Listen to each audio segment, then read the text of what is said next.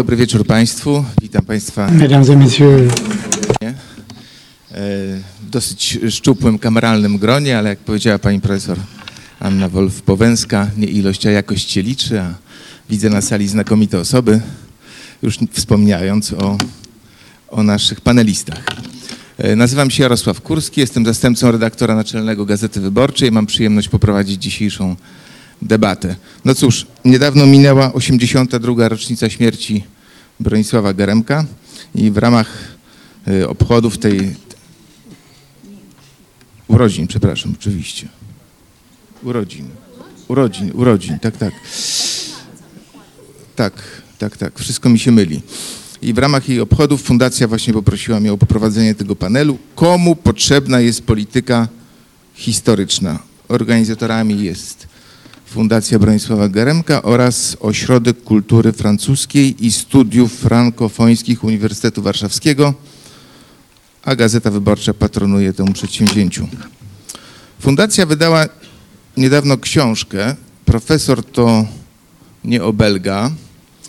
Można by ją nazwać alfabetem Bronisława Geremka. Są tam rozmaite ciekawe hasła, na przykład historyk, historia, e, polityka, polityk, ale na próżno w niej szukać e, hasło, hasła polityka historyczna. Czy to jest niedopatrzenie, czy, czy profesor nigdy na ten temat się nie wypowiadał, czy też może e, przeciwnie uważał politykę historyczną po prostu za humbug, tego się e, nie dowiemy, E, ale pozostawił pewne memento, które znalazłem pod innym hasłem, pod hasłem naród. Geremek pisał tak. Paul, peux-tu asseoir? E, We wszystkich, we wszystkich narodach istnieją takie pokłady świadomości, do których można się odwołać, ale do których odpowiedzialny polityk odwoływać się nie powinien. Powstaje bowiem sytuacja ucznia czarnoksiężnika, bo polityk rozpętuje siły, nad którymi później zapanować nie jest w stanie. Ja nie kryję, że, że ten fragment mi się przypomniał słuchając e, przemówienia Władimira Władimirowicza Putina w sali georgiewskiej do deputowanych, gubernatorów, e, członków rządu, e, parlamentarzystów Federacji Rosyjskiej. Myśmy w Gazecie Wyborczej w, cał, w całości przedrukowali to wystąpienie, bo ono nam się wydaje bardzo ważne. Co tam mówił Putin? Mówił o, o historycznych prawach Rosji do, do Krymu, o rosyjskiej krwi, która, którą przesiąknięty jest Krym, o historycznych związkach Rosji z Kijowszczyzną, o historycznym upadku Związku Radzieckiego, co było bodaj najgorszym dniem w życiu Władimira Władimirowicza, o historycznym prawie do, do obrony Rosjan w każdym kraju. I wreszcie o tym, że Rosja więcej upokarzać się nie da. I to był moim zdaniem wspaniały przykład historii w służbie polityki. Cóż, debata o polityce historycznej wybuchła w Polsce za czasów PiSu w 2006 roku. Jakoś mniej lub bardziej toczy się do dziś. Myślę, że trochę, trochę ten temat osłabł. Ale ja nie chciałbym, żebyśmy się dzisiaj obracali tylko w kręgu spraw lokalnych, w lokalnym kontekście, bo przecież polityka historyczna to, to nie jest polski wynalazek. Stosują ją z różnym skutkiem i, z różną intencją rozmaite kraje. Bo przecież wokół Wielkiej Wojny Ojczyźnianej Rosjanie budują swój mit y, zwycięzców i w oparciu o nią scalają społeczeństwo wokół pamięci o Holokauście e, s- swój naród cementują kolejne ekipy rządzące w Izraelu.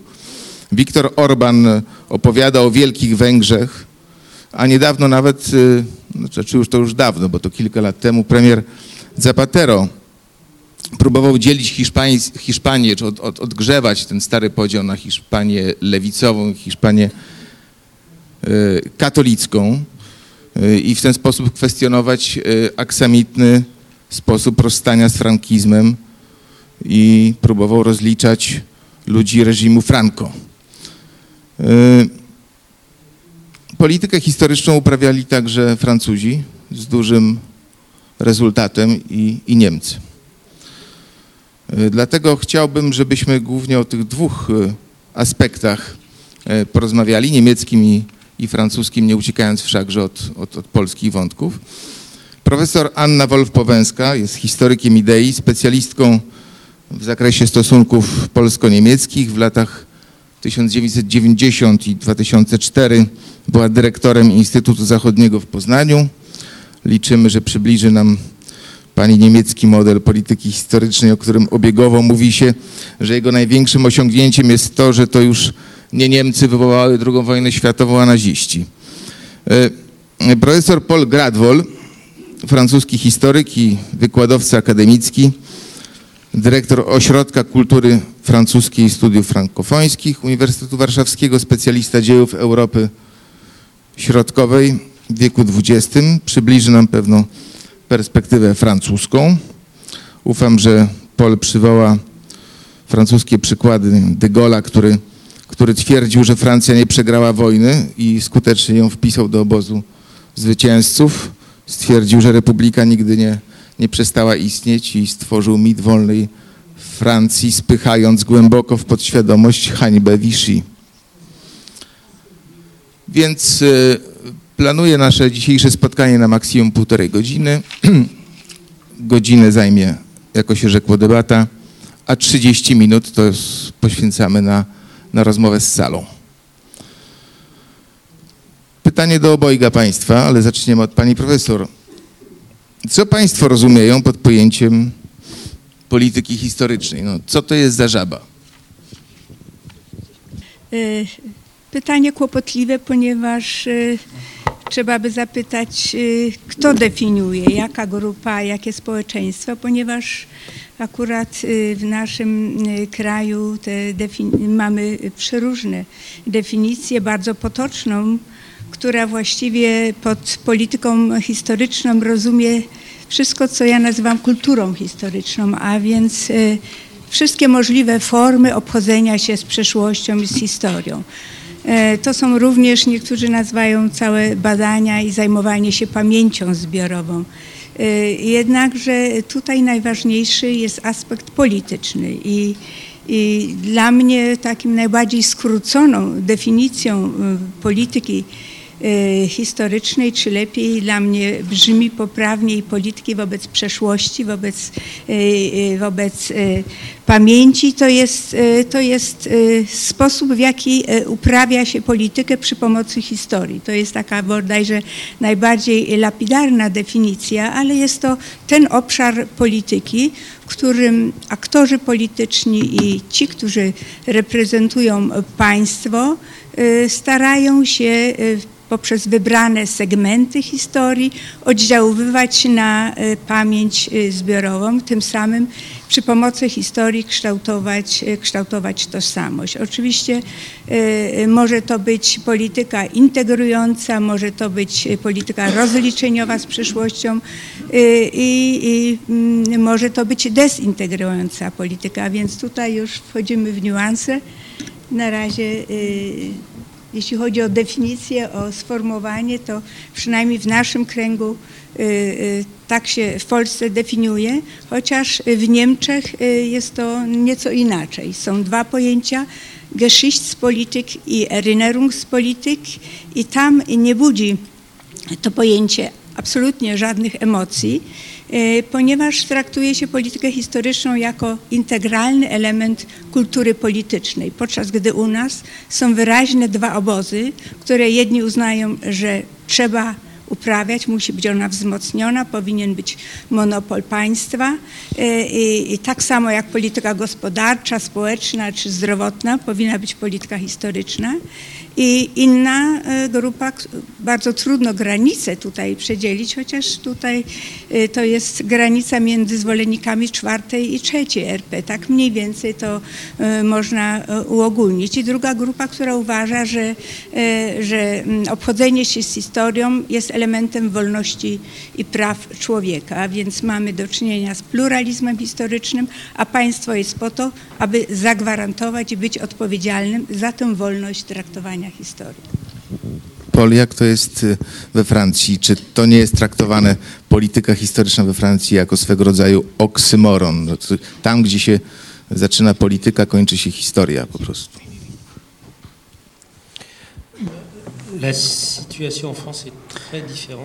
Sytuacja we Francji jest całkiem odmienna, ponieważ historia państwa francuskiego całkowicie jest odmienna od historii państwa niemieckiego.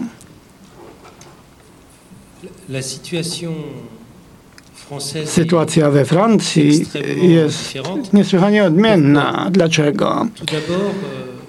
euh, Przede wszystkim dlatego, że dyskurs polityczny państwa francuskiego nie zaznał takiej przerwy, rozziewu, jak Niemcy w 40, po 1945 roku. Nie było e, takiego zerwania ciągłości, pomimo Vichy. Et euh, comme euh, Jarek Kurski l'a dit, I tak jak Jarek Kurski nam powiedział, nawet to, czym było Vichy, tak zostało zanegowane dogłębnie, że nieodczuwane to było jak zerwanie tej ciągłości w taki sam sposób, jak po upadku Hitlera to odczuto w Niemczech. Francja zatem ma bardzo długą tradycję pouvoir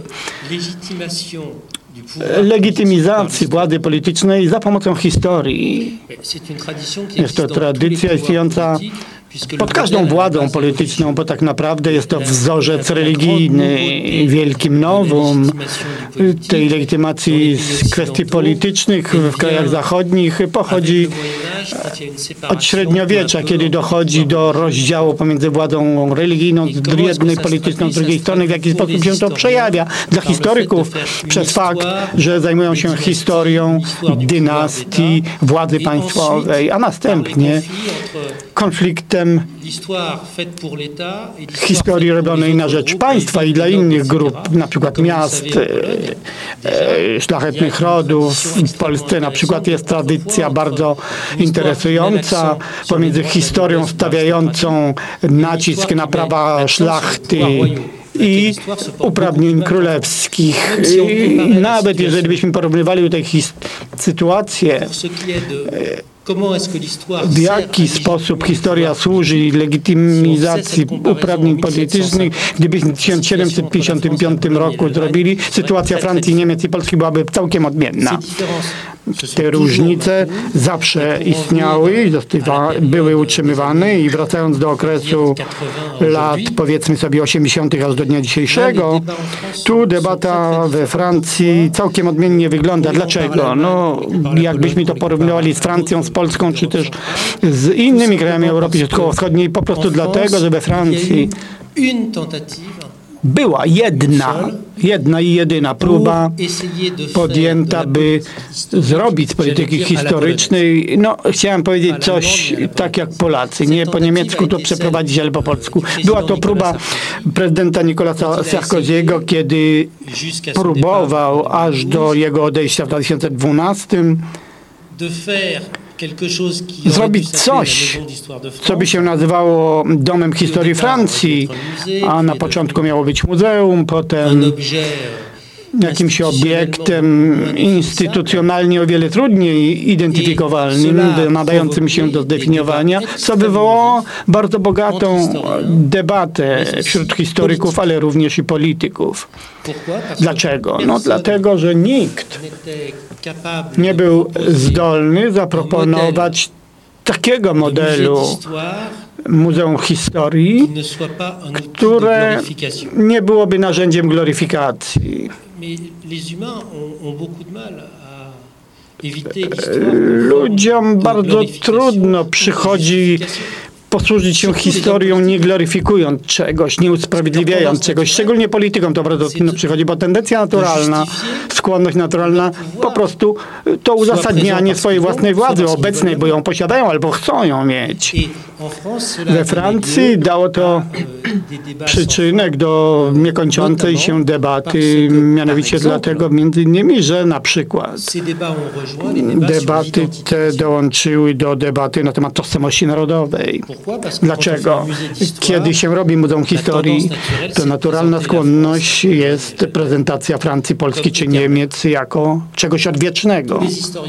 Wszyscy historycy wiedzą, że nie ma rzeczywistości wiecznej. Ale wszyscy politycy po to, żeby uspokoić wyborców, chcieliby, żeby ta perspektywa była niemalże odwieczna, ciągła. 50. rocznicę śmierci marszałka Petena, kompletnie zapomnianej we Francji. Byłem e, na wystawie e, ruchu e, oporu i wolnej Francji. I generalnie de Gaulle'a. Nie było ani słowa o marszałku Petenie, nawet w 50. rocznicę jego śmierci, co by potwierdzało twoje słowa. Pani profesor, czy w Niemczech mówi się wprost o polityce, o polityce historycznej? Pani wspomniała, że tak, ale jakimi środkami się ją realizuje? E, jakie są typowe według Pani najbardziej znane przykłady uprawiania przez Niemców takiej polityki? Czy na przykład gest kanclerza Wi- Willego Brandta, który klęknął pod pomnikiem e, Getta, Rapaporta, był przejawem takiej polityki historycznej? Nie, dla mnie nie, ale y, tak, o Niemczech trudno powiedzieć tylko w czasie teraźniejszym, bo y, jednak był okres czterech stref okupacyjnych, y, potem 40 lat dwupaństwowości niemieckiej, gdzie y, no, nastąpiło podział narodu, ale i podział pamięci. I tutaj bardzo mieliśmy y, dobitny, empiryczny przykład, w jaki sposób ideologia i polityka ukształtowała zupełnie odmiennie y, dwa społeczeństwa i ich stosunek y, do przeszłości. No i zjednoczenie y, Niemiec, gdzie wybuchła po zjednoczeniu, wbrew przewidywaniom, bardzo intensywne były debaty poświęcone przeszłości. No, cała polityka historyczna od początku jest, jest pełna sprzeczności, chociażby z tego względu, że w przeciwieństwie do nas i do Francuzów, no, Niemcy y, nie mieli y, powodu do dumy w związku z tym, a chcieli tworzyć nowe państwo. Tworzenie y, nowego państwa demokratycznego w przypadku Niemiec Zachodnich wymagało pozytywnej tożsamości, pozytywnej pamięci, więc powstał y, zasadniczy y, dylemat, jak z negatywną pamięcią, przeszłością, nie mieli się w końcu do czego odwołać, mają budować pozytywny wizerunek nowego państwa. W związku z tym pierwsze rządy, a były to kilka kadencji y, rządów chadeckich, można powiedzieć, że y, zgadzali się jakby ze społeczeństwem i dzisiaj chyba wszyscy są zgodni, nawet historycy, że była to wspólnota milczenia, co najmniej przez 20 lat. I ta polityka historyczna i w sensie zewnętrznym, zewnątrzpolitycznym i wewnątrzpolitycznym była odbiciem oczekiwań społeczeństwa. No, y, politycy y, zachodnio-niemieccy przede wszystkim liczyli się z opinią społeczeństwa. Zgodny był również Kościół, w tym zarówno katolicki, i ewangeliccy. Wszyscy uważali, że na razie, że trzeba w tych pierwszym okresie mm, całą energię włożyć w to, co jest przed nami, przeszłość, a więc y, zapomnieć, zapomnieć, y, nie myśleć i nie rozpamiętywać przeszłości. Y, Nie jest to do dzisiaj jednoznacznie ocenione. Ja także nie potrafię sobie odpowiedzieć na pytanie, które wielokrotnie stawiałam, czy to przemilczanie pierwszych lat było niezbędną cenę za demokrację niemiecką. Co można było zrobić? Chyba najlepszą ilustracją była, było powiedzenie jednego z intelektualistów, e, także polityków, Eugena Kogena, który e, w związku z, z rozliczaniem się z przeszłością i ze zbrodniarzami powiedział albo wszystkich zabić, albo nawrócić na demokrację. I to był ten dylemat bodajże najbardziej ostro sformułowany.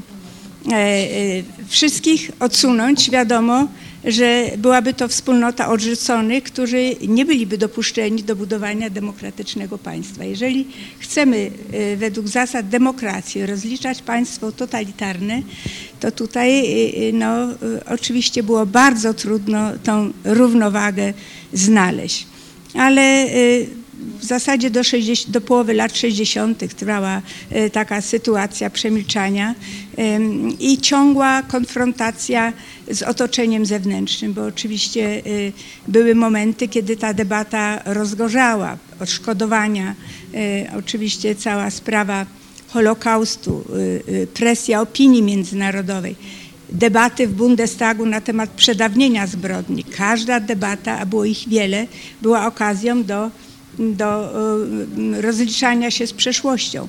E, Bundeswehra naciskała na to, żeby, żeby przede wszystkim nie tykać Wehrmachtu, żeby nie dotykać, żeby zwolnić z rozliczeń, ponieważ to miałoby mieć jakby negatywny wpływ na wizerunek i stosunek do armii aktualny, a więc ta teraźniejszość oczywiście rzutowała i decydowała o tym, czym się zajmować, w jaki sposób filmy, literatura, ta trywialna, beletrystyka, naukowa. W zasadzie dopiero amerykański serial o, o zagładzie Żydów wywołał, wywołał debatę. Ci, którzy z programu bodajże drugiego CDF-u ten, ten film ściągnęli, musieli się tłumaczyć. Tam była nawet cenzura i pewne wątki trzeba było wyciąć. Jeżeli pan redaktor pyta, co było typowe, co się powtarza, bo tutaj w szczegóły trudno wchodzić, to można powiedzieć, że, że w największym stopniu wspomagają politykę oczywiście media, bo nie, są, nie jest najważniejsze, jaka jest prawda historyczna, ale to, jak tą, jak tą przeszłość uatrakcyjnić, jak ją zrobić skuteczną, w jaki sposób przedostać się i upublicznić, prawda? Więc tutaj no, w przeciwieństwie do RFN, gdzie no, w jakby oczywisty sposób nastąpiła pluralizacja i, i, i prywatyzacja tej pamięci. Polityka historyczna w NRD e, oczywiście była, była jakby w konfrontacji jednocześnie z, z RFN-em. I tutaj to, ta retoryka dzisiaj Putina właściwie mi bardzo przypomniała to, że on się posługuje tym, co absolutnie przez całe 40 lat w NRD. Definicja faszyzmu według Dmitrowa, a więc faszyzmem jest, jest, faszyzm jest wytworem imperialistycznych i kapitalistycznych sił. To spisek zachodni i w zasadzie ten, ta, ten język się nie zmienił, prawda? Ten język się nie zmienił. Po prostu to faszyści, a więc Niemcy Zachodni, jako kraj imperialistyczny, kapitalistyczny, miał ponieść odpowiedzialność i miał być spadkobiercą przeszłości. Natomiast NRD poprzez sojusz ze Związkiem Radzieckim no, automatycznie znalazł się w sojuszu, w obozie zwycięzców, więc dzisiaj polityka historyczna, no, oczywiście najbardziej widoczna w rytuałach, w symbolicznych spotkaniach na cmentarzach w Bitburgu 1985. No, przy tym różne skandale się uwidaczniały. No ale rocznice historyczne, w zasadzie do 75 roku nie wspominano o 1 września 1939. Nawet wtedy, jak Karstens, prezydent, występował, to nawet nie padło słowo Polska, ale przede wszystkim była to rehabilitacja żołnierzy Wehrmachtu, żeby społeczeństwo o nich myślało. Dopiero w 1975 roku, a więc 25, 20 lat po wojnie, wzmianka była o tym. No dzisiaj... Właśnie, pani profesor, ale czy ten okres który potem w latach 70., 80., 90., na okres ekspiacji, przepraszania za winę Niemców, czy on w jakimś sensie się nie kończy? Czy nie przychodzi do, do głosu nowa generacja, która mówi, nie będziemy przepraszać za winy naszych ojców, dziadków, pradziadków, my nie mamy z tym nic wspólnego. Mamy już tego podziurki w nosie. Ile można przepraszać?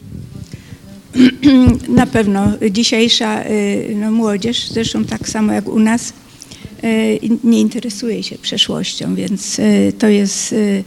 Natomiast no, edukacja jest na zupełnie innym poziomie. To, to nie da się porównać, bo w końcu polityka historyczna w Niemczech ma też wymiar edukacyjno-oświeceniowy, a więc głównie podręczniki, konferencja. Można się dziwić, może nie dziwić, tylko no jest to jakby zaskoczenie, że przy tych ogromnych nakładach, ogromnych pieniądzach, na dziesiątki, setki programów, prawda, fundacji, instytucji, które zajmują się przeszłością i wciągają, włączają młodych do tych projektów, mimo wycieczek do obozów koncentracyjnych, do miejsc pamięci i tak że ciągle powiedziałabym ta rozpiętość między poprawnością polityczną i oficjalną państwową polityką historyczną, a powiedzmy sobie tą prywatną pamięcią jest jednak spora. I to są różne ośrodki instytucji, które, które no mają y, różny stopień poczucia odpowiedzialności za przeszłość i za wnioski z przeszłości. Paul, y, golista y, Jacques Chirac zerwał końcu z golistowską polityką historyczną, bo przecież to on uznał odpowiedzialność Francji za zagładę francuskich Żydów, za obóz Drancy, za Velodrome d'Hiver, za transport także dzieci do Auschwitz zorganizowany przez francuską żandarmerię. Przepraszał za to. Mm, Jak ty to tłumaczysz? Y, Inny czas, inna polityka? Je crois que le, le choix de Jacques Chirac en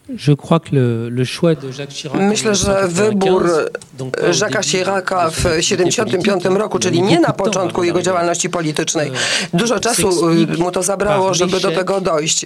Można wyjaśnić y, porażką wizji wcześniejszej wizji, która się nie sprawdzała. To było trochę jak w Niemczech. Zdano sobie sprawę, że coś tam mówiono, była jakaś wizja politycznie poprawna albo nie, ale u młodych to nie wychodziło, to się nie udawało. 95 rok to moment, kiedy opinia polityczna zaczyna rozumieć, że Francja nie może pozostać poza Holokaustem, nie może być na zewnątrz tego. Jacques Chirac oparł się na prawdziwej ewolucji opinii. A więc to nie jest taki dyskurs czysto polityczny, ale żeby to zrozumieć, trzeba zrozumieć jedną rzecz. Podstawy nauczania historii i oficjalnej doktryny historii we Francji e, w przypadku XX wieku są proste. E, Francja wygrała pierwszą i drugą wojnę światową, a zapomnijmy, zapomnijmy o wojnie w Algierii. Te trzy podstawy są fałszywe. Czemu? E, Francja może wygrała na papierze pierwszą wojnę światową. Nie udało jej się e, jednak potem demograficznie z tego wyjść. Nie będę mówił o II wojnie światowej, ale wydaje mi się, że lepsze mieliśmy zwycięstwa w historii. I trzecia rzecz, nie można zapominać o wojnie w Algierii. Ponad milion osób internowano w obozach koncentracyjnych we Francji. Algeria to była Francja. Setki tysięcy Algierczyków bezprawnie e, w 61 i 60 roku było zamkniętych, a więc to społeczeństwo negacji już nie mogło funkcjonować w 95 roku. A czemu nie mogło funkcjonować? Otóż to tak trochę jak w Niemczech ze sprawą Holokaustu i, i tego serialu amerykańskiego. Do czego doszło we Francji? Robert Paxton, historyk amerykański, e, na początku lat 70. był przetłumaczony we Francji. Trzeba było kilku lat, około dziesięciu, żeby to dotarło do mózgu niektórych historyków. Kiedy tam już trafiło, wszyscy musieli przyznać, że Francuzi, podobnie jak Polacy, byli okupowani przez Niemców, ale także Francuzi, tak jak niektórzy Polacy, nie wykazali się masową działalnością filosemicką w czasie wojny. Inaczej niż w Polsce, Francja, i to jest ogromna różnica, miała instytucje państwowe, które utrzymano i które kolaborowały, a nawet antycypowały żądania niemieckie.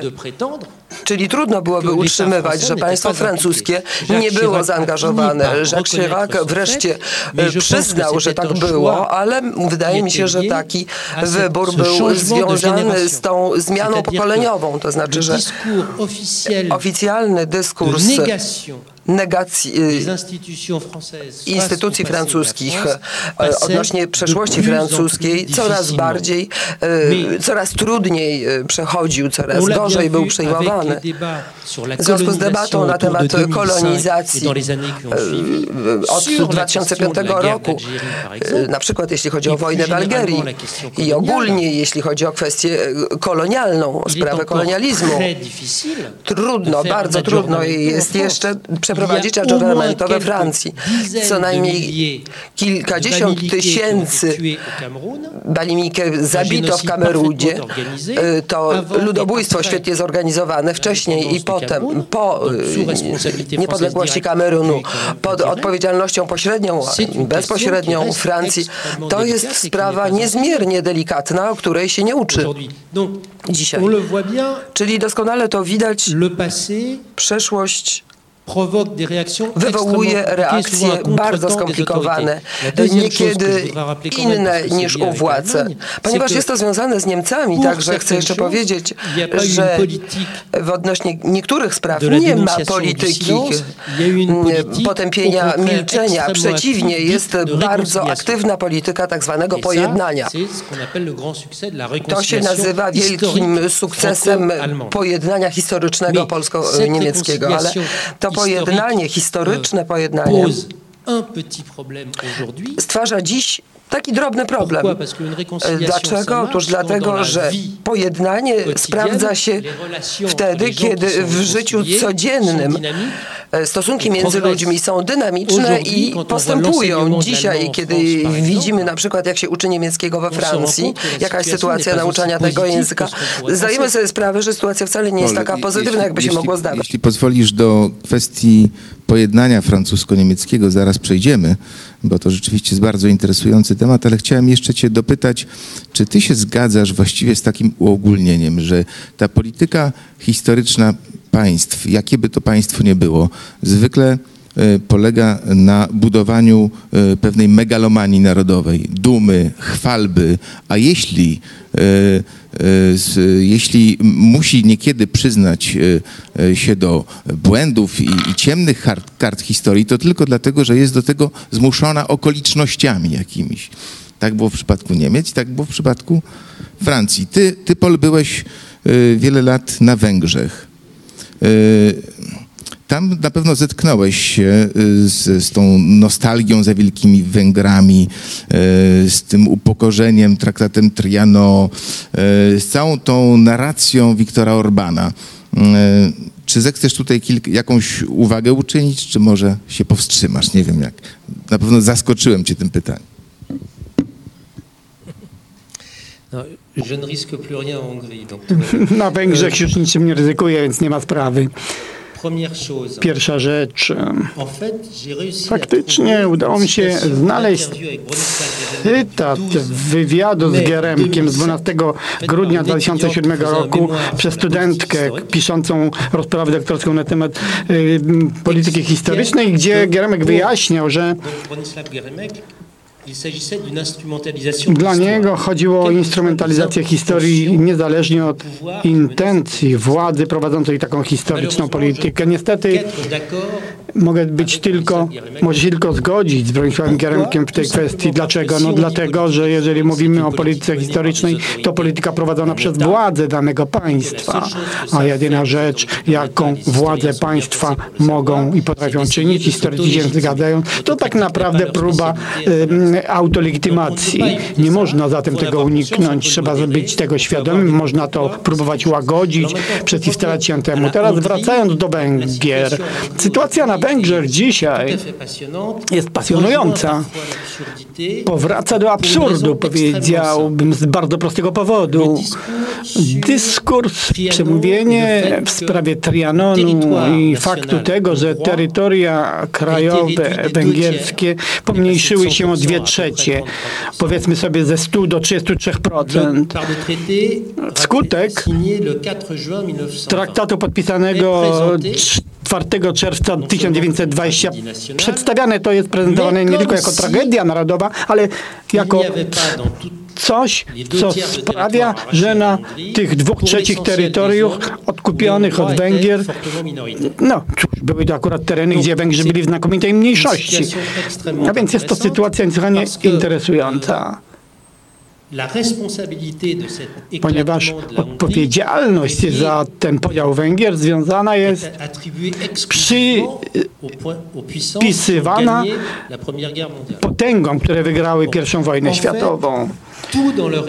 Wszystko w tej narracji, zarówno zwycięzców, jak Francuzi czy Węgrów, jest fałszywe. Niestety jestem historykiem akurat tego okresu i mogę powiedzieć bardzo spokojnie, że było niewielu ludzi.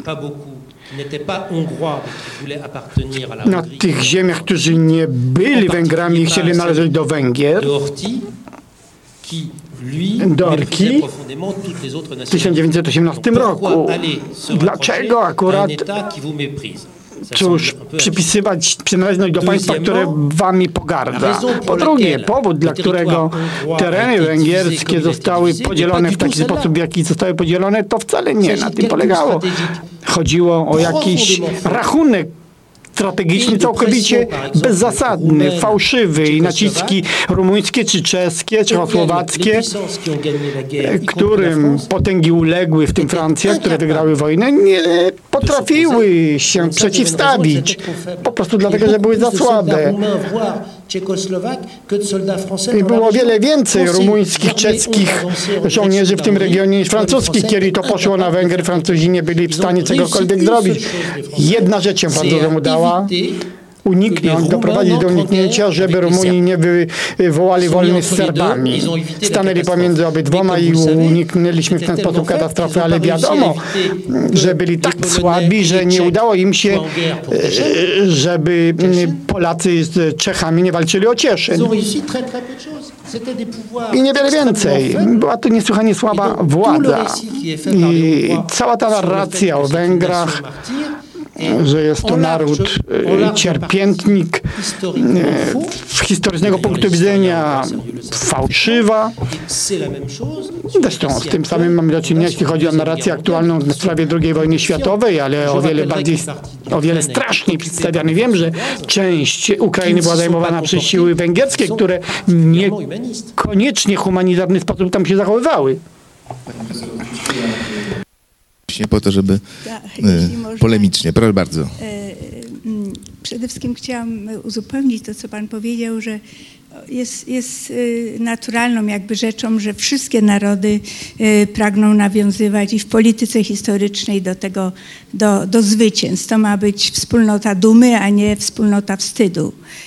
Ale no, zdarza się rzeczywiście, że nie tylko zwycięzcy, ale politycy wykorzystują klęski, ale klęskę tylko y, wtedy, kiedy, kiedy można jakby ją wpisać w heroiczną y, narrację jakby tragicznego bohatera.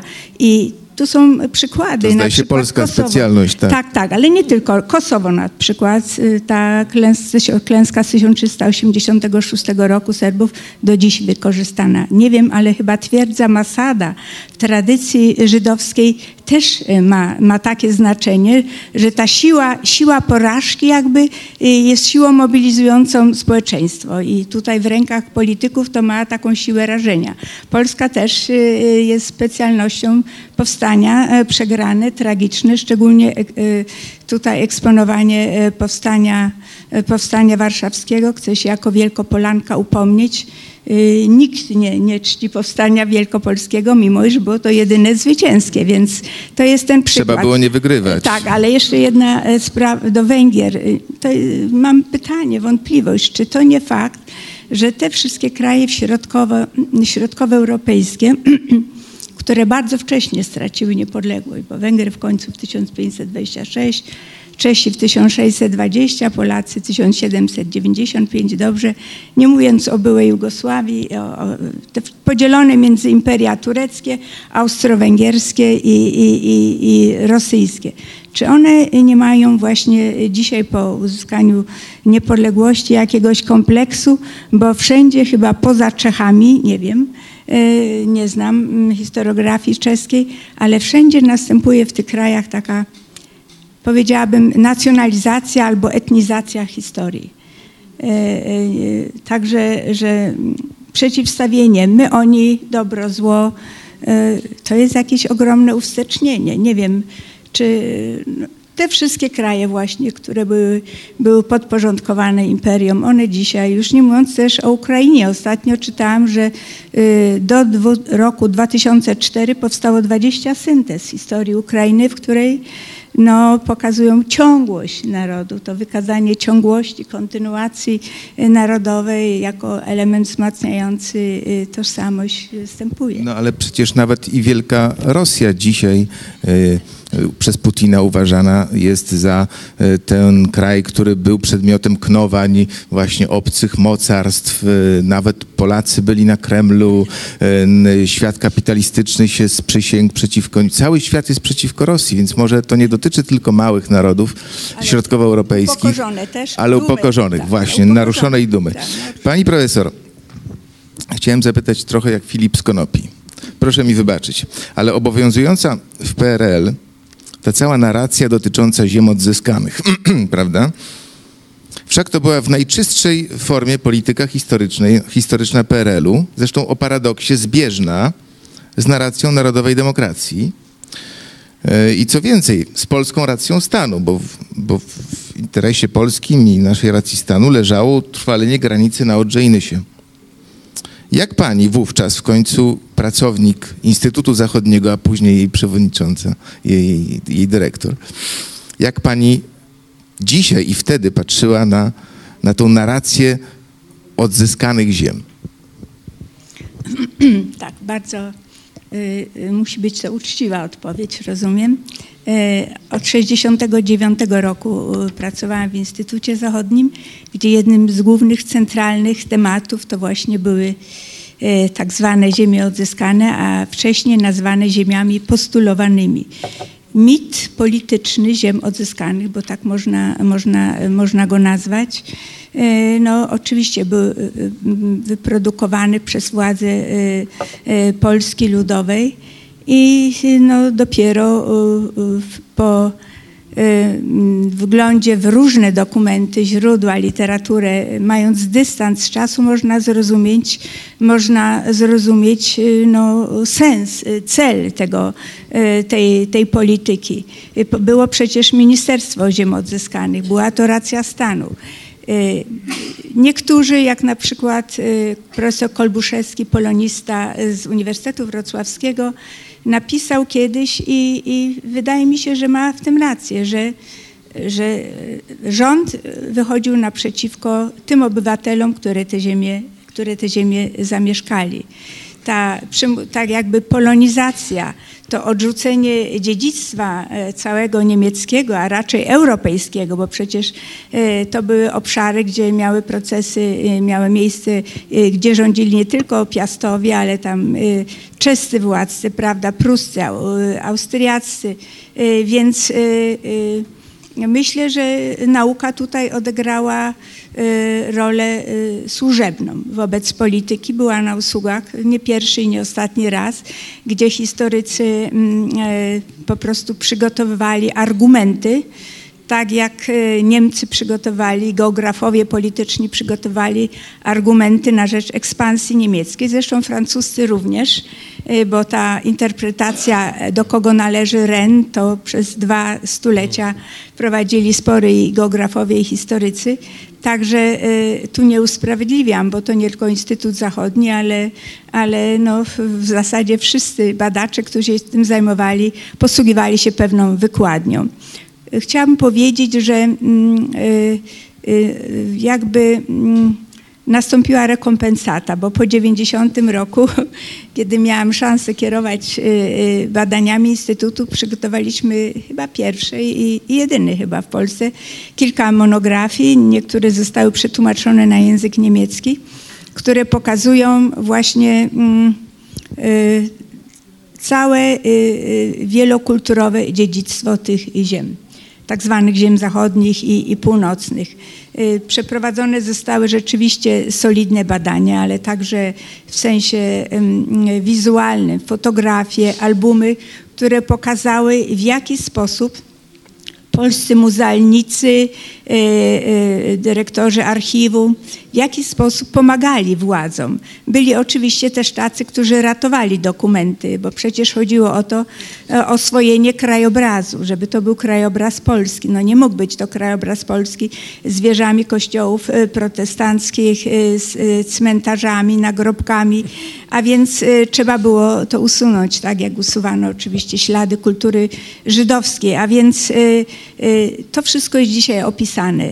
Jest nawet wspólnie z historykami niemieckimi, no, próbuje się pokazać, jak się zmienia też świadomość mieszkańców tych ziem, ale też no, trzeba pamiętać o tym, że, że ci kresowiacy, którzy zamieszkali te obszary, chcieli się czuć jak u siebie było zagrożenie, nie rozpakowywali się ci, którzy przyjechali z innych ziem Polski, z centralnej, ponieważ groźba, siedzieli na spakowanych, jak to mówią, walizkach, ponieważ ciągle straszyli organizacje ziomkowskie, że jednak wrócą na tę ziemię. Także to było, to było poczucie zagrożenia rzeczywiście i, i nie chcę usprawiedliwiać, bo oczywiście to była, to była całkowicie prawda polityczna tutaj górowała nad prawdą historyczną, ale, ale jakieś uzasadnienie w sensie spełnienia oczekiwań i budowania świadomości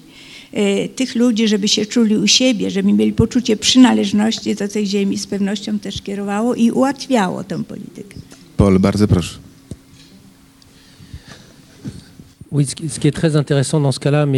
Bardzo interesujące w tym jest, to jest ten sam typ sytuacji, na przykład w Alzacji, gdzie dziś w stosunkach między Francją i czy w stosunkach między Francją i Algerią. Otóż bardzo interesujące jest to, że kiedy wytwarza się jakaś sytuacja, nie kwestionuje się granic. Na przykład skrajna prawica obecnie we Francji wcale nie żąda zwrotu Algerii. To by oznaczało wylądowanie we Francji iluś tam milionów Algierczyków.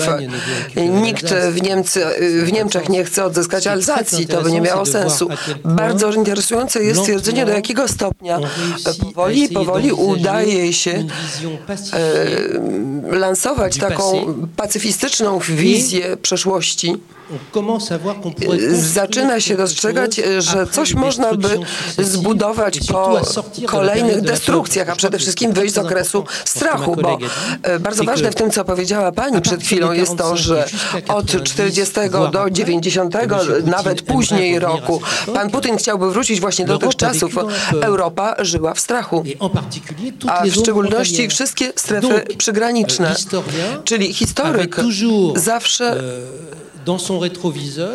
w swoim lusterku wstecznym widział kogoś, kto będzie chciał, żeby uzasadnił istnienie takiej czy innej granicy, takiej czy innej władzy. I dziś w Unii Europejskiej przynajmniej to już nie, nie jest problemem. Natomiast interesujące jest to, że jedyną alternatywą do, dla tradycyjnej wersji usprawiedliwienia historią polity, polityki e, krajowej, narodowej. Oczywiście zawsze są tacy ludzie, którzy taką politykę chcą uprawiać w Polsce, o tym wiadomo. Stało się to takim dyskursem co nieco o, o marzeniu europejskim, który nie jest jakoś bardziej realistyczny niż marzenie nacjonalistyczne, ale marzy się o czymś, co nie jest ani marzeniem europejskim, które się spełni automatycznie, ani historią marzenia narodowego, takiego wiecznego.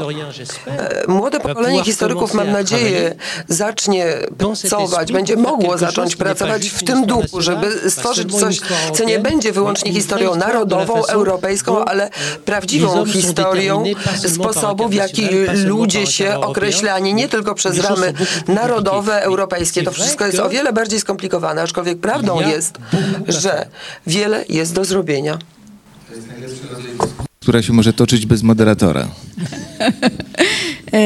tu chciałabym wymienić no, nazwisko patrona fundacji, pana Bronisława Geremka. Byłby na pewno zadowolony, gdybyśmy powiedzieli, że rozpoczynają się starania, żeby pokazać transnarodowo-europejską przeszłość i tutaj Francuz ma ogromne zasługi, bo Pierre Nora, który stworzył to pojęcie miejsc pamięci, opublikował kilka tomów. Mm, e, potem w ślad za nim poszli Niemcy i w tej chwili wyszły e, dwa tomy, bardzo cenne.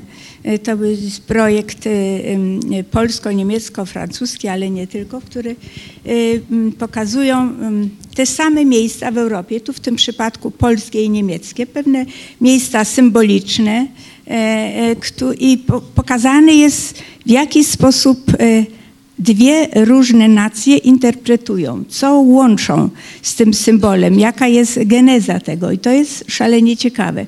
Pokazanie, y, marzyłoby mi się to, żeby były takie miejsca, polsko-rosyjskie miejsca pamięci, gdyby mogli y, y, Niemcy, Rosjanie i Polacy siąść i pokazać, w jaki sposób interpretują niektóre wydarzenia.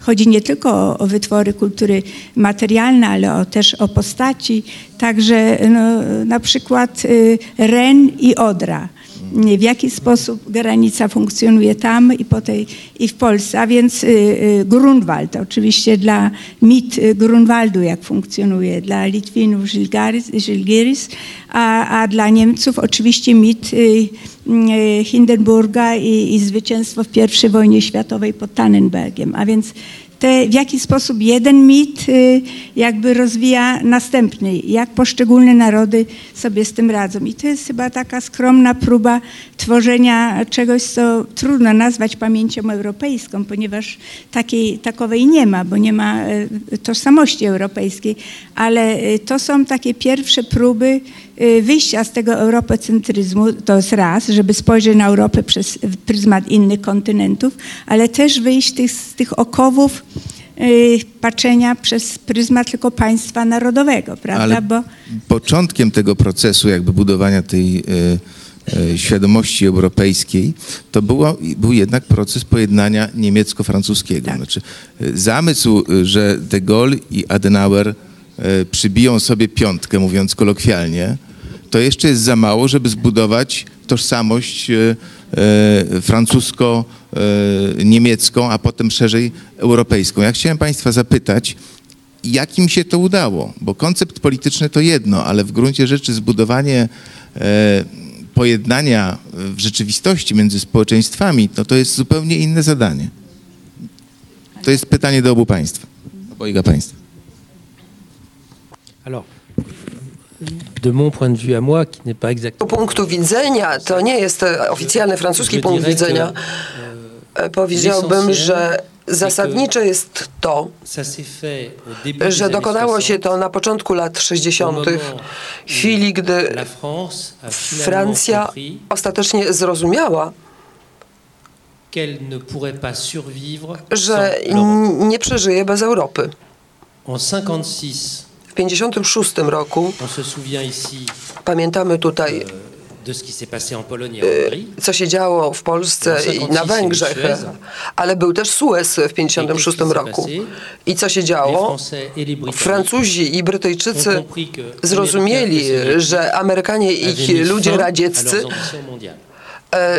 wtedy zrezygnowali ze swoich ambicji światowych. I poczynając od tej chwili stawało się niezbędne ze względów absolutnie niezwiązanych historią, przynajmniej z tym, o czym mówimy, zbudowanie nowej, innej tożsamości, bezkonfliktowej między Niemcami i Francuzami. E, Francuzi czuli się wyżsi moralnie. Oni tylko mieli tę możliwość rozpoczęcia, wylansowania tego procesu. De Gaulle to zrobił. Osobiście był w dobrej sytuacji, żeby to zrobić, ale De Gaulle świetnie mówił po niemiecku, dobrze znał Niemcy, nie tylko Polskę. Czyli ten wybór de Gaulle'a można wytłumaczyć w ten sposób, że wbrew temu, co mogłoby się wydawać, miał bardzo jasną świadomość słabości Francji. I poczynając od tego momentu wybór zapadł. Wybór, by zbudować, skonstruować to pojednanie w oparciu o świadomość pewnego poświęcenia wspólnego zwłaszcza w czasie I wojny światowej, czyli w sposób niezmiernie interesujący. Pierwsza wojna światowa odegrała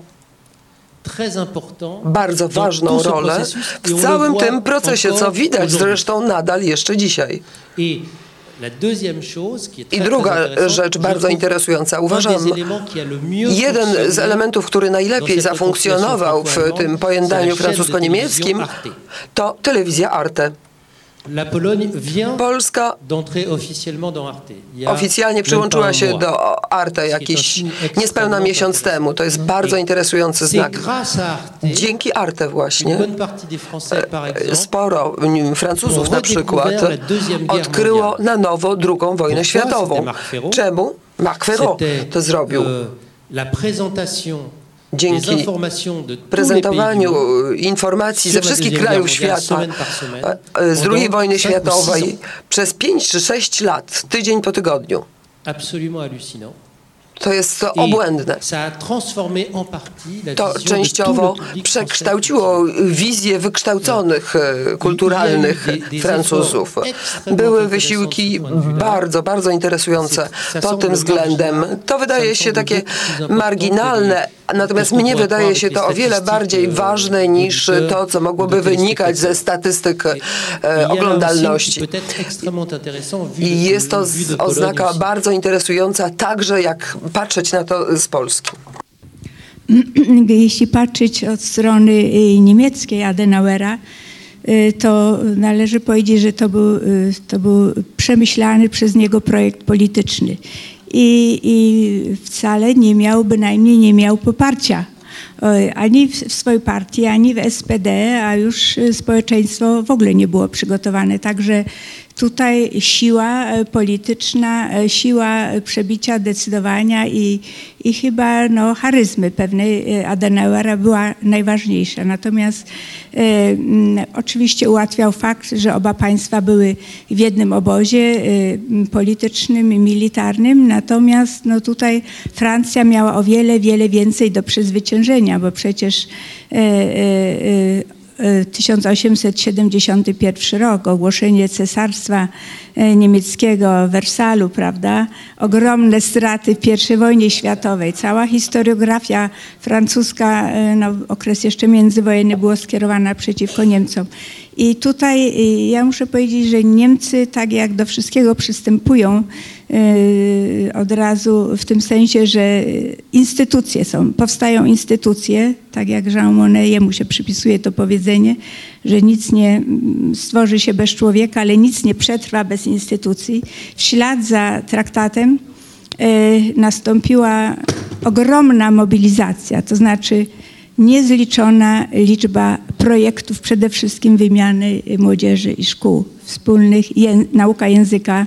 W Berlinie powstał Instytut y, y, y, Francuski, w Paryżu jest Instytut zajmujący się tylko historią Niemiec, wymiana naukowców, stała polityków, a więc to była ogromna, powiedziałabym, inwestycja, która się opłaciła, chociaż łyżkę dziegciu dodam, że tak do końca nie jestem przekonana, ponieważ ciągle nam dawano za przykład pojednanie francusko-niemieckie. Oczywiście na to trzeba było kilka dziesięcioleci i państwa muszą być wolne i demokratyczne, więc e, w takim tempie w szybkość nie da się zmienić mentalności ludzi, ale kiedy 3 października 1990 roku Niemcy się zjednoczyły, to społeczeństwem, które wyrażało największe obawy i groziło przed czwartą Rzeszą, to byli Francuzi, prawda? E, to były ogromne obawy i byłam zdumiona, że Polacy bardziej e, powściągliwie e, podeszli do, do tego faktu. Ale, ale też wynika chyba z tego, że Niemcy zawsze czegoś zazdrościli Francuzom i lepiej się rozumieli aniżeli z Anglikami. I myślę, że, że jednak na płaszczyźnie społeczeństw wymiany tej kultury, współpraca gospodarcza, że to też były czynniki, które w jakimś sensie inspirowały i wspomagały. To nadzwyczajne, co się stało w tych relacjach francusko-niemieckich, bo właściwie trudno było sobie wyobrazić w XX wieku bardziej nienawidzące się narody niż Francuzi i Niemcy, prawda? E, ja chciałem, żebyśmy przeszli, e, chciałem, żebyśmy przeszli do, e, do apelu z Blois, żebyśmy porozmawiali chwilę o okolicznościach powstania tego apelu. E, Stowarzyszenie Wolność dla Historii w ramach spotkań historycznych Blois w 2008 roku e, zaapelowało. To jest bardzo krótki cytat, proszę się nie niepokoić. Zaniepokojeni ryzykiem retrospektywnego podawania historii ocenom moralnym oraz wprowadzenia cenzury intelektualnej nawołujemy europejskich historyków do mobilizacji i odwołujemy się do rozwagi polityków. Historia nie może stać się niewolnikiem bieżących wydarzeń. Nie można jej pisać pod dyktando konkurujących ze sobą pamięci. W wolnym kraju nie jest rzeczą władz politycznych definiowanie prawdy historycznej ani ograniczanie swobód historyków za pomocą sankcji karnych. Pol, czy możesz nam opowiedzieć trochę o okolicznościach powstania tego listu i dlaczego to się stało właśnie we Francji?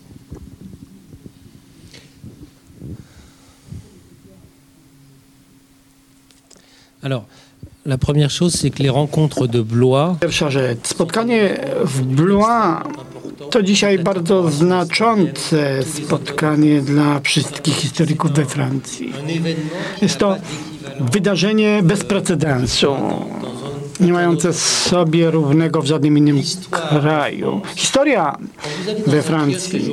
Kiedyś do Polski się człowiek uda do kiosku z gazetami, to będzie wiele suplementów, wiele wydawnictw historycznych.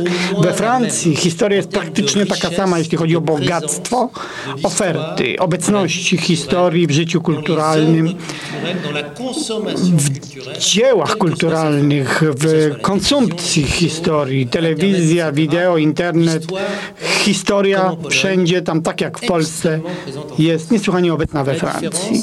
Z tą tylko różnicą, że korporacja historyków jest być może o wiele potężniejsza we Francji. Nauczanie historii we Francji jest o wiele bardziej obecne w szkołach i liceach niż w Niemczech. Kurs historii jest bardzo silny i historycy są obecni na przykład każdego dnia na antenie France Culture. że nie mamy za dużo czasu. To, co mówisz, jest bardzo interesujące, ale mnie głównie interesuje ten wątek dotyczący ograniczenia swobód historyków za pomocą sankcji karnych. Alors, Sprawa dosyć skomplikowana. Impliqués Historycy les kilka warstw, ale historycy brali udział jako eksperci w procesach. Biegli, procesach związanych z II wojną światową. Ryzyko jest takie, d'autres że mogą brać udział w innych procesach związanych z innymi aferami, a więc udział w charakterze biegłych wywołał ogromną debatę we Francji. Niesłychanie złożoną. Miało to miejsce, bo pojawiła się debata na przykład dotyczących osobistości, które brały udział w ruchu oporu, w resistance, różnorakich wydarzeń, a więc nacisk wywoływany na korporacje historyków był bardzo silny.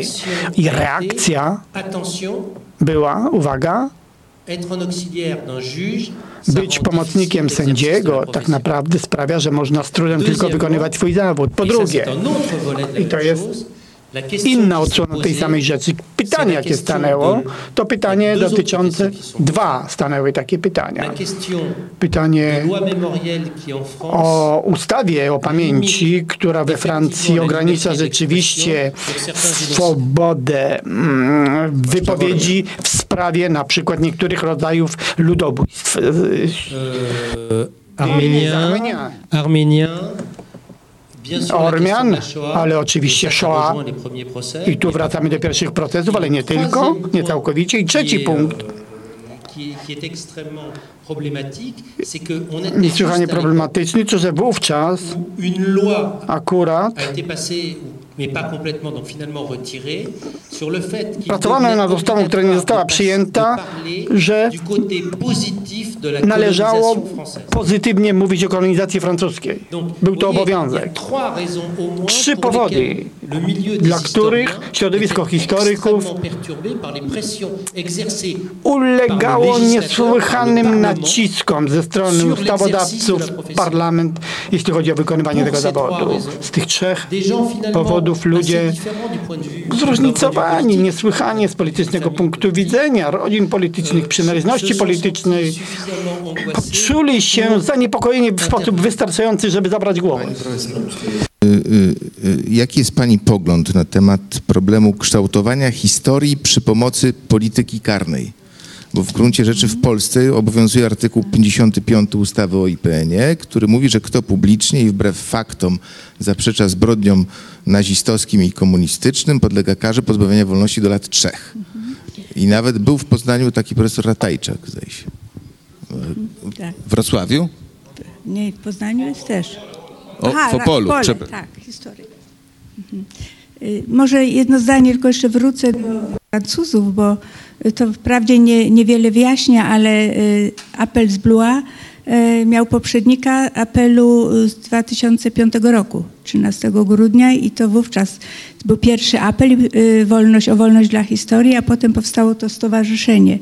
I chodziło także o kłamstwa oświęcimskie i w tej dyskusji eksponowano między innymi to, że parlament nie może występować jako główny historiograf. Że, y, że chodziło także o, o to, aby, bo była debata jeszcze do tego nie doszli, czy Hołodomor, głód na Ukrainie uznać również za ludobójstwo. I to jest, y, y, to jest też odpowiednik. W Polsce jest bodajże, nie powiem dokładnie, chyba 132 artykuł kodeksu karnego, który mówi o karze możliwości karania do trzech lat za pomówienie narodu polskiego. Teraz to jest, jak to zinterpretować, kiedy, co jest pomówieniem, y, co jest pomówieniem narodu. Wyszła świetna praca y, Lecha Nijakowskiego na temat ludobójstwa. I i on przedstawia właśnie debatę między innymi w poszczególnych krajach, że w tej debacie, w, w próbie y, zabierania głosu i, i y, poprzez y, ustawodawstwo karania czy kryminalizowania historii, y, no ich tutaj jest protest y, historyków i tutaj do każdego przypadku należy się odnieść mm, oczywiście indywidualnie, ale y, mm, y, no to, to dopuszcza, to stwarza możliwości ogromnego manipulowania. I to jest, to jest właśnie to pytanie. Dzisiaj historia jest obecna wszędzie, w kościele, na sali sądowej, w parlamencie, ale u nas, y, o ile dobrze pamiętam, były próby mm, w Sejmie w, ubiegłym roku podczas obchodów y, y, mm, mordu wołyńskiego. Właśnie chciano chyba też przeforsować uchwałę o ludobójstwie. Także była próba uznania całe spory wokół Katynia. Czy to było ludobójstwo? To jest y, wyraźny przykład właśnie polityki historycznej i odgórnego decydowania y, kwalifikacji mordu, czy y, no właśnie, no jest wprawdzie oficjalna z 1948 roku, oficjalna definicja ludobójstwa, no ale oczywiście w, w, w życiu politycznym Polityka tego, historyczna, Tak, tak. tego się nie uwzględnia. E, W przygotowanej przez PiS nowelizacji ustawy o IPN i kodeksu karnego e, za użycie wyrażenia o polskich obozach koncentracyjnych ma grozić nawet do pięciu lat e, pozbawienia wolności. Czy cudzoziemców? No więc właśnie, jakby Obama tu przyjechał, to mogły wyjść z kajdankami z tyłu. Po- Pol, co, co, co ty uważasz na temat, e, na temat e, karania historyków za Kłamstwo oświęcimskie. no, kłamstwo, tak, to jest taka formuła, kłamstwo oświęcimskie.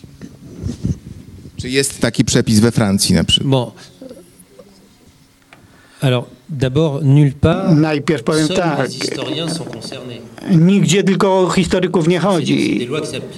Są to ustawy, które się odnoszą do wszystkich obywateli. To pierwsza rzecz, na szczęście zresztą. Druga rzecz, historycy są oczywiście, dotyczy ich to w szczególności, ponieważ ich praca polega na kwestionowaniu wszystkiego, kiedy podejmują próbę zrozumienia, więc w swojej pracy z konieczności pojawiają się takie chwile, que kiedy ta prawda objawiona musi być zakwestionowana, nie dlatego, że mają złe intencje, ale mają po prostu inny pogląd. Wróćmy do odwiecznej debaty na temat kwalifikacji ludobójstwa, dosyć zresztą niejasnej, które przypisze się takiemu czy innemu, takiej czy innej zbrodni masowej. Jest to debata, która się nigdy nie skończy.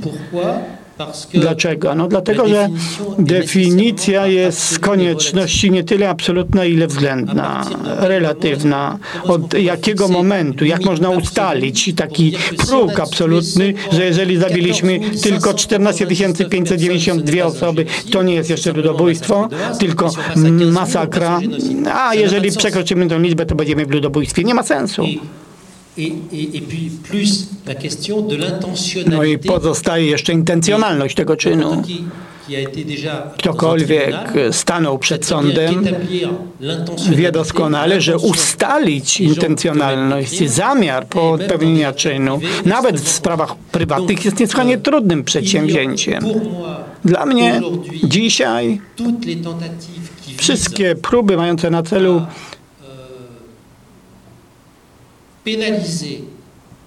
karanie wątpliwości historycznych, ponieważ nie możemy tego stwierdzić, wydają mi się niebezpieczne. Potem rzeczywiście w zależności od kraju można ustalić pewne granice. Przypomnę, że w zależności od kraju te granice nie będą wyglądały tak samo w Stanach Zjednoczonych. Te granice nie będą tak samo wyglądały jak w krajach europejskich w imię swobody e, wypowiedzi. I to jest demokracja i tutaj debata jest bardzo interesująca. Ja sądzę, że jest to założycielska debata dla Europy. To, czym my dzisiaj debatujemy, stawia przed nami konstrukcję przyszłej tożsamości europejskiej, czy zbiorowo. Powiedziemy doskonale, że nie możemy przeprowadzić e, e, ustawy francuskiej, niemieckiej, luksemburskiej i tak dalej. Dzisiaj wspólna jest historia, jeśli chodzi przede wszystkim o II wojnę.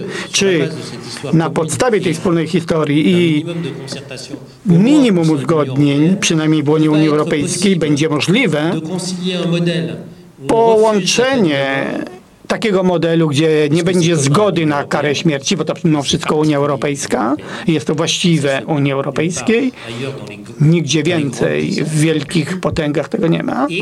I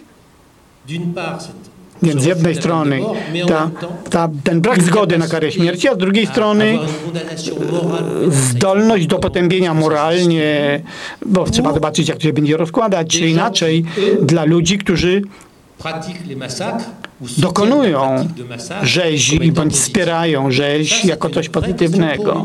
To jest prawdziwa kwestia, pytanie dla całości Unii Europejskiej. Ale na koniec chciałem e, poprosić naszych panelistów, żebyście Państwo jednym, dwoma zdaniami, naprawdę krótko, spróbowali e, skonkludować, czy, komu i jaka polityka historyczna jest potrzebna.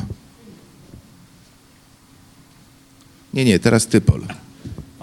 Ale króciutko. Dla mnie najlepszą z polityką historyczną to polityka historyczna, która pozwala na realizację badań historycznych, o których w ogóleśmy nie wspominali, bo jeżeli nie będzie ustalonej wiedzy, odnajdziemy się w ideologii, niezależnie od, będziemy musieli mieć o źródłach historycznych czas pogadać, ale nie mówiliśmy również, bo archiwa polskiego kościoła nie są otwarte, w szczególności do II wojny światowej, francuskie też nie, zresztą wiele źródeł jest niedostępnych. Potrzeba mi zatem środek na zyskanie wiedzy historycznej. Po drugie, potrzeba debaty w społeczeństwie, moderowanej tak samo o historii, jak jest moderowana debata w jakiejkolwiek innej kwestii. Nie jestem zwolennikiem specjalnych ustaw dla historii, bo obywatel ma tak samo prawo do historii, jak i do marzenia. Że e, nie potrzeba, żadne demokratyczne państwo nie potrzebuje Ministerstwa Prawdy Historycznej że e, te, w pluralistycznym, demokratycznym państwie, społeczeństwie e, jedyne co nam pozostaje to prowadzić dialog dialog różnych pamięci, różnych grup i że y, ta debata nigdy nie będzie, y, nie będzie przebiegała unisono. Mamy y, zróżnicowane miejsca, grupy pamięci.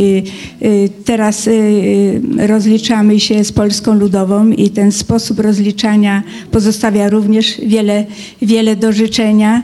Także powinniśmy pozostać otwarci, ale przede wszystkim spróbować oceniać z perspektywy międzynarodowej, e, bez stosowania prezentyzmu, a myślę, że historyk nie powinien się obrażać, że wyrastają, wyrasta mu konkurencja, bo to jest oczywiste, że dzisiaj e, on nie kształtuje świadomości historycznej, ale tych podmiotów kształtujących jest o wiele więcej. Po prostu wydaje mi się, że zwykła intelektualna, intelektualna uczciwość wystarczy, a ze strony państwa e, minimalny wysiłek.